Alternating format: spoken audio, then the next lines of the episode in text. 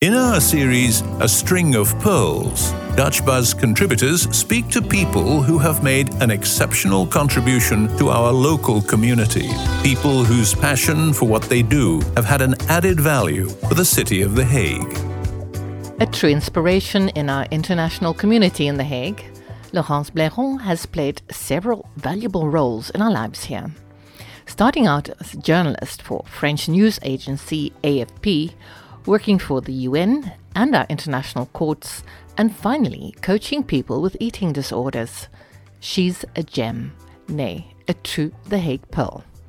Having triumphed over binge eating as she turned 50, she now gives hope to a host of people with the same disorder. I spoke to her about her colorful career paths and her newfound freedom. I have been living in The Hague for like uh, over 30 years now, so that's quite a lot actually more than the period I spent in Belgium, my, my country of origin. Let's go back to those early days in The Hague. How did you establish yourself? Well, I um, looked for a job because um, at that time my boyfriend was studying and we didn't have any money, so I started to apply for a job and I found a job here in The Hague at AFP. That's the uh, French press agency, AFP. That was a small bureau with only uh, three people at the time a secretary, um, a chief, a bureau chief, and myself. So uh, we started operations, and uh, it was a beautiful time because with such a small team, we used to write about all kinds of uh, topics uh, politics, economics, sports, even culture, society, about drugs and uh, tulips, and, and, um, and soon also the uh, international organizations uh, which came in The Hague, the ICTY. I was there when the ICTY, uh, the, the Tribunal for the Former Yugoslavia, was established. So you were there from the start? Absolutely. Did that yeah. become a bit of a speciality for you? Uh, well, we, we were uh, asked to write more about the international organizations, and at some point we said, well, you know, we're just a small team, so we have to uh, to get backup. So we got uh, an anglophone uh, journalist, uh, and then an, an, additional French journalist to to help us with these tasks. I think we bumped into each other many, many years ago, I think more than a decade ago, when you were involved with the um, Business Network International. I had to hesitate there because I always think Business International Network. No, that would have made it BIN. You don't want to be a BIN, BNI. BNI, yes. That was um, years after my, uh, my time as a journalist. Uh, and after being a journalist, I got to work for international organizations because I uh, became uh, an information officer with the International Court of Justice. Then I became the head of the information department and external relations. I spent there like 14 years or something. Then I moved to the ICC, the International Criminal Court, where I worked as a spokesperson for just one and a half year. And then um, I started my own business. That that was the for me the moment I was like, oh yeah, of course I could stay here, but my heart is really in the in the writing, and uh, I want to get back to to that. So I became uh, an independent um, um, worker, let's say, starting my own business in uh, copywriting in French and helping Dutch companies to communicate in French. And now you are a specialist on eating disorder and specifically um, binge eating. That is like an enormous leap. it, it is indeed. And, and the thing is, you know, all these years, actually, since I was like in my puberty, uh, I had been suffering from a, a an eating disorder. Um, dieting, uh, binging, dieting again, etc., for years and years, and fighting against uh, overweight because in the binge eating disorder, uh, you keep everything inside. You don't uh, make yourself uh, throw up, compensate, or take laxatives or anything. So you are uh, you are getting overweight, and this has been like kind of a red thread throughout my, my whole life, and has had major impact in my on my personal life and also my my work life also because you can imagine that it's um, there, there's a mental price you pay for uh, for this and um, when I reached the age of 50, after trying lots and lots and lots of things, including uh, therapy, uh, uh, acupuncture, uh, even I had a, a gastric band, uh, lots of dieting, of course. I found the solution to my disorder, and it was so that was a personal triumph. Oh, absolutely. Um, and, and, can I ask, you know, what was the factor? Uh, how did you eventually, after 50 years, uh, triumph over your binge eating? Well, um, that was on my birthday. I decided, uh, okay, I've been living like that for 50 years. I've been trying anything, everything. Um, do I want to live for the next 50 years in the same way? And the answer was a clear no. And I was committed to find a solution. And so I was, I took my uh, journalist uh, cap, uh, I, I, put my journalist cap on again.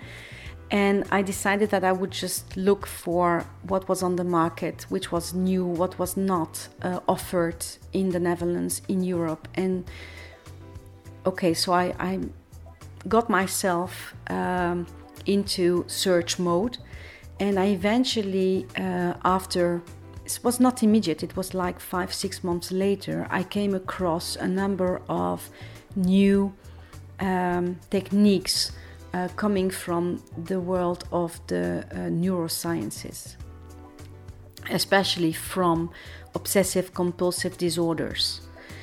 Uh, and it was an eye opener for me because this urge I would feel to binge to, to have these massive intakes of food every time, it came very uh, close to what people who have an OCD, an obsessive compulsive disorder, also feel. They are not crazy. They know that, for example, washing your hands a thousand times per day, that's no rationale be behind this, but they are not crazy. And so um, there, there's something there that makes them do that. And I have I had the same feeling while while binging. That's that something in myself forced me to do it, and I couldn't stop it. And then I discovered that it was um, actually a, a, a pro- kind of protection mechanism in me, an instinctive mechanism, and that I could fix it. It was like a bug in my brain, and I could fix it. And that was great news. and now you're sharing your knowledge, lifelong knowledge, with patients, clients. Mm-hmm. Yeah, I'm, I'm coaching uh, women and men um, along the those techniques who, who help me, and I get the same results. And they are amazed because they have learned that they needed to focus on their eating patterns, on their on the content of their plate, basically uh, or on the management of their emotions. And uh, what I learn them, what I teach them is that they have to focus on the habit. Because, yes, of course, an eating disorder uh, is born out of an emotional need or uh, because of a shock or, or anything, you know, in the past. But then when you repeat an action over and over again, it becomes a neural path, it becomes a path in your brain a habit. And it's not the emotions anymore or the trauma or anything that makes you binge now, it's the habit. And you can um, reprogram the habit. And that's what I learn them, what I teach them, and, and it works. And then I get to work with people who have also a history of like 20, 30, 40 years of binge eating and they are amazed that they can get a result within a few months. Is there a, a stereotype? Uh, what are the characteristics of a, of a binge eater, or is that mm. not possible to determine? It is. Yes, it, it is. Um, you are a binge eater when you have um, a binge episode at least uh, once per week for at least three months and that you have the experience of losing control during the binge, so um, you can't stop simply. Uh, also, you feel uh, that there is something in you forcing you to binge, and also um, you um, the binge behavior has a great impact, negative impact on your life. There is a lot of suffering, there's a lot of shame and guilt around it. When you have all these factors together, then you can say that you are a binge eater. And lots of people simply think, oh, I'm the only person in the world who cannot stick to her or his diet. And that's not the case. You don't have you don't need willpower to um, overcome binge eating. You just need to work on the bug in your in your brain, on the habit, and then you can get out of this vicious circle of dieting, restricting, uh, getting frustrated, and then binging. I think we all in our daily lives have uh, a yen for something really specific every now and again. Um, I have it with chocolate from time to time. Where does the threshold lie? I mean, I will, I will devour a whole slab of chocolate in one sitting. You know, if it happens occasionally, that's okay. I mean, we are all emotional eaters because you know, food is, um, yeah, it's so much more than just uh, um, fuel for us people. Um, it's linked to uh, or culture or families, memories, uh, and also pleasure. I mean, and, and it's okay to have pleasure from time to time. When it becomes a behavior which is really standing in your way, which is preventing you to do the things you want, and creating uh, a lot of negative consequences like overweight, like shame, like, you know, lots of my clients also don't do the activities they would like to do because there's a lot of shame because there's a lot of, of fear also around food and how they behave um, in social occasions around food when it becomes really a burden then you have a problem because you know most of the, the people uh, will from time to time uh, take the chocolates and, and eat um, too much, let's say. But when it becomes really regular and that you are suffering from this behavior, then you have a problem. Do you have any adult patients? Yes, yes, uh, because I don't work with people uh, under 20, because under 20 you still have what I call an adolescent brain, a teenage brain. So there's a lot of um, impulsivity there, and um, maybe you're not uh, yet uh, up to really um, reprogramming your brain, or at least so the neuroscientists tell us. So um, I work with people above 20. Yeah, that's interesting. Um, do you not suspect sometimes that things can be corrected at an earlier stage if parents are more conscious of the dangers? Well, you know, when I look at my clients, one thing they have in common is that they have been put on a diet or impose themselves a diet at a very early age because there's a lot of stigma, there's a lot of um, negative uh, judgment um, around um, overweight in our society. And overweight um, doesn't necessarily um, happen because someone is eating a lot. There are lots of people also who have lots of other problems like stress, like poor quality of sleep, hormonal disbalances, medication, um, gene uh, defects, etc. So there's a lot of stigma uh, around people who are overweight, but that's not always very justified because sometimes it's just not your fault. And uh, I mean, just have a look at every magazine uh, that has to do with fashion. I mean, what pressure doesn't that put on people? It puts an awful amount of pressure. And also we hear all the time also that overweight is causing lots of uh, diseases and and and we are blaming now uh, nowadays people uh, for being overweight uh, and and uh, uh, having covid etc and actually this stigma only makes things worse because then people go on diets and restrict and restriction is what eventually creates the bug in your brain because your brain doesn't want you to restrict. Your brain wants you to eat normally, but not to uh, um, control your weight. That's the job of your body and brain together. Once we try to manipulate our weight, you get into the problems. Yeah, you mentioned, um, well, can we call it obesitas and the way people relate that to COVID, um, less immunity. Um, is that an issue with the people that you treat as well, or? There's a lot of concern, obviously, and what I um, teach them is really my techniques and the techniques from uh, the neurosciences have as an objective to calm down your brain. When you create calm in your brain and that you instead of fighting against your brain and your body but that you really um, take them let, literally in, in your arms and calm yourself down then you can find a place where you can eat with love for yourself and respect for your body. And eventually when you heal your brain and relax your uh, attitude vis-a-vis food without categorizing it into uh, good or bad, black and white, and see that you can, uh, you're absolutely able to have this nice relationship with food, then the behavior follows. So it's the other way around.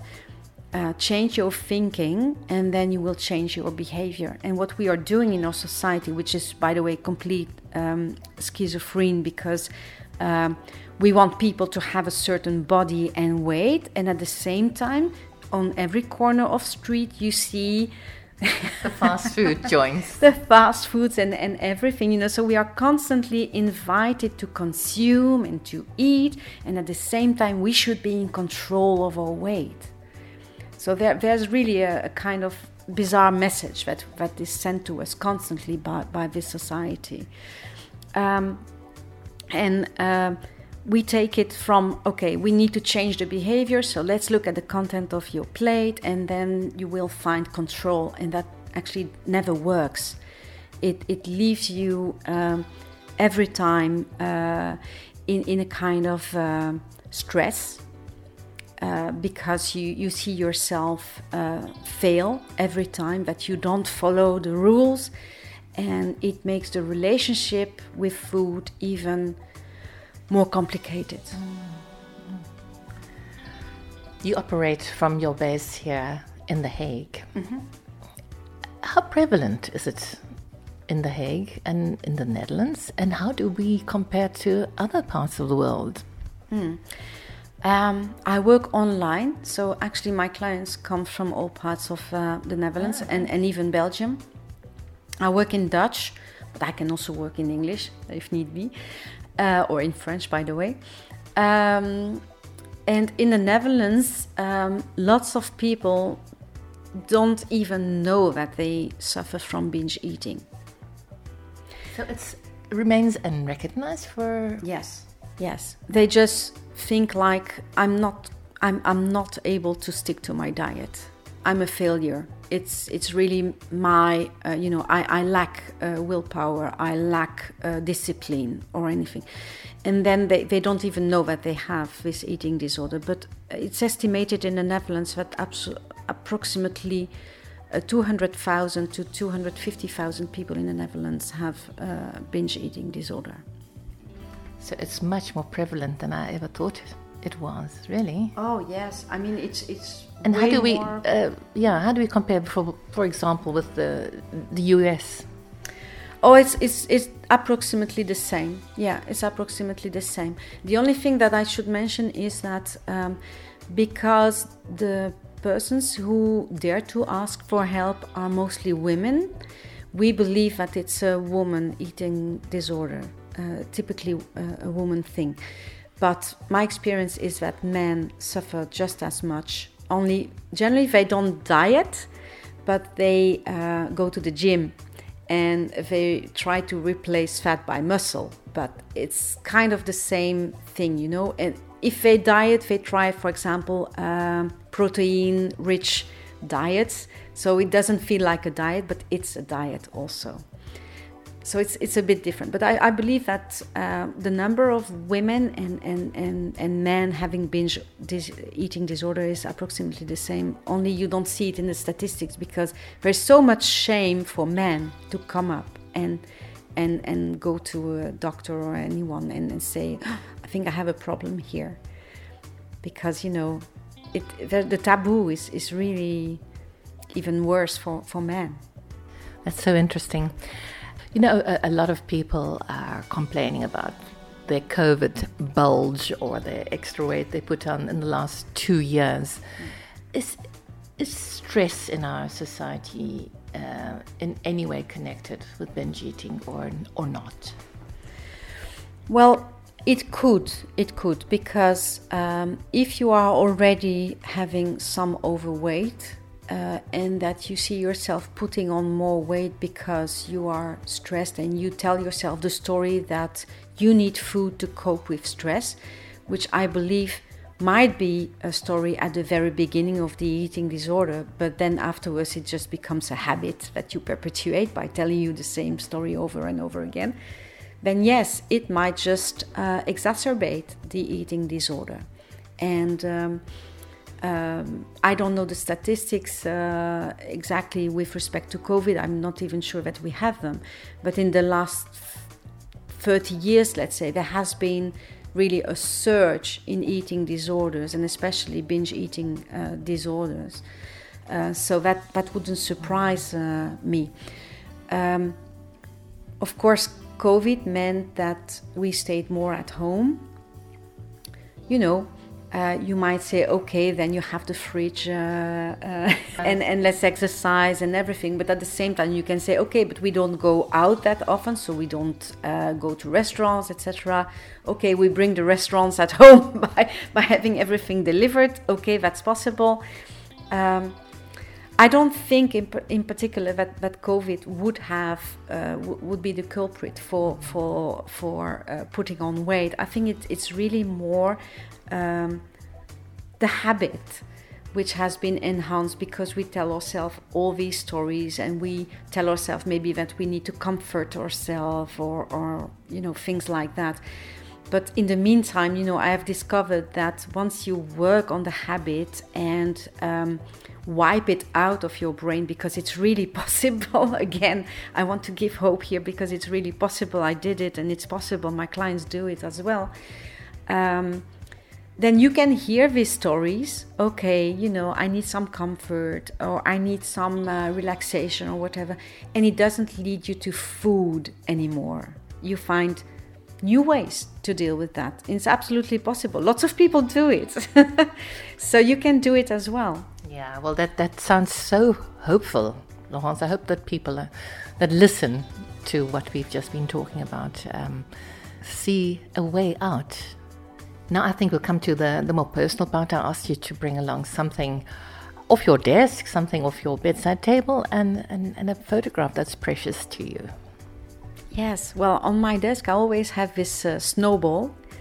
And uh, that's an object I use also during the coaching sessions because um, the snowball, you can see the snowball as um, your mind. And when you shake it, you see all these uh, little uh, glitters or, or snowflakes. And there's a lot. There's a lot. And generally, your head is full of uh, thoughts and, and worries and everything. And then you can decide what to do. It's, it's for me, it's really symbolic. It's to remind myself that that we are absolutely able to master our mind and to be to have a, a mind that works for us in positive way you have two choices. You can run after each snowflake or glitter and put it uh, on the on the ground. And probably when you do that, you you run everywhere in the snowball. So actually, it makes things worse. or you can just stay calm, observe them, and see how the snowflakes slowly land on the ground and calm yourself and say to yourself, you know, okay, I see you, snowflake. I hear you, I see you, and you know, I don't think you deserve my full attention. So you can be there, but I'm not going really to give attention to you. And that's something I use also in the coaching because, you know, we, we are not our thoughts. So we can decide which thoughts we keep with us, we run after, and we can also decide not to do anything with our thoughts. And it creates freedom. Mm, that's something to work towards. Gosh, I'm thinking about that uh, personally now. Yeah. And um, what do you have on your bedside table? At my bedside table, I have a, a picture of uh, my family. So, me, my husband, and my two kids.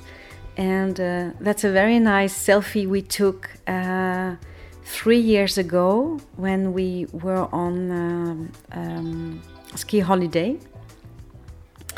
Um, and uh, there's a lot of pleasure and fun and uh, that was the year uh, that was the year I started my coaching business as well. I started to help other people, and it meant so much to me. It's really a mission for me to make the knowledge, to spread the knowledge, and uh, to um, help more people to walk towards their freedom. And I, I felt like, ah, oh, I had my life back after all these years and uh, it felt. You got married in that period, yeah, if I, I remember I got, correctly. Yeah, I, I, got married, and, and all the pieces of the puzzle came together, and it felt so good. I mean, I felt I was more alive than ever, and I was in the moment, I was in the now, and and I was experiencing was. Um, uh, with this joy, this really this joy in me, and and that made that moment absolutely you know, I. I'm having goosebumps here. Yeah. Oh, oh wow! What a, yeah. yeah, what an awakening. Absolutely, absolutely, and that I see also in my clients. I I really get emotional every time that they feel like, oh, I'm free now. I'm free. Because that is what it is, really. Yes, it's freedom. It's freedom. You get out of your prison, of your mental prison, of your, you know, it's such a eating disorder is really such a burden. And when you resolve it it's amazing what you what you get back. It's really amazing. Well i think we covered the photograph in the same leap exactly. Yeah, yeah. laurence blairon coach specialized in binge eating. Thank you so much for all your sound advice and for being our guest on dutch buzz you're most welcome. Thank you, Liliane, for having me. Thank you.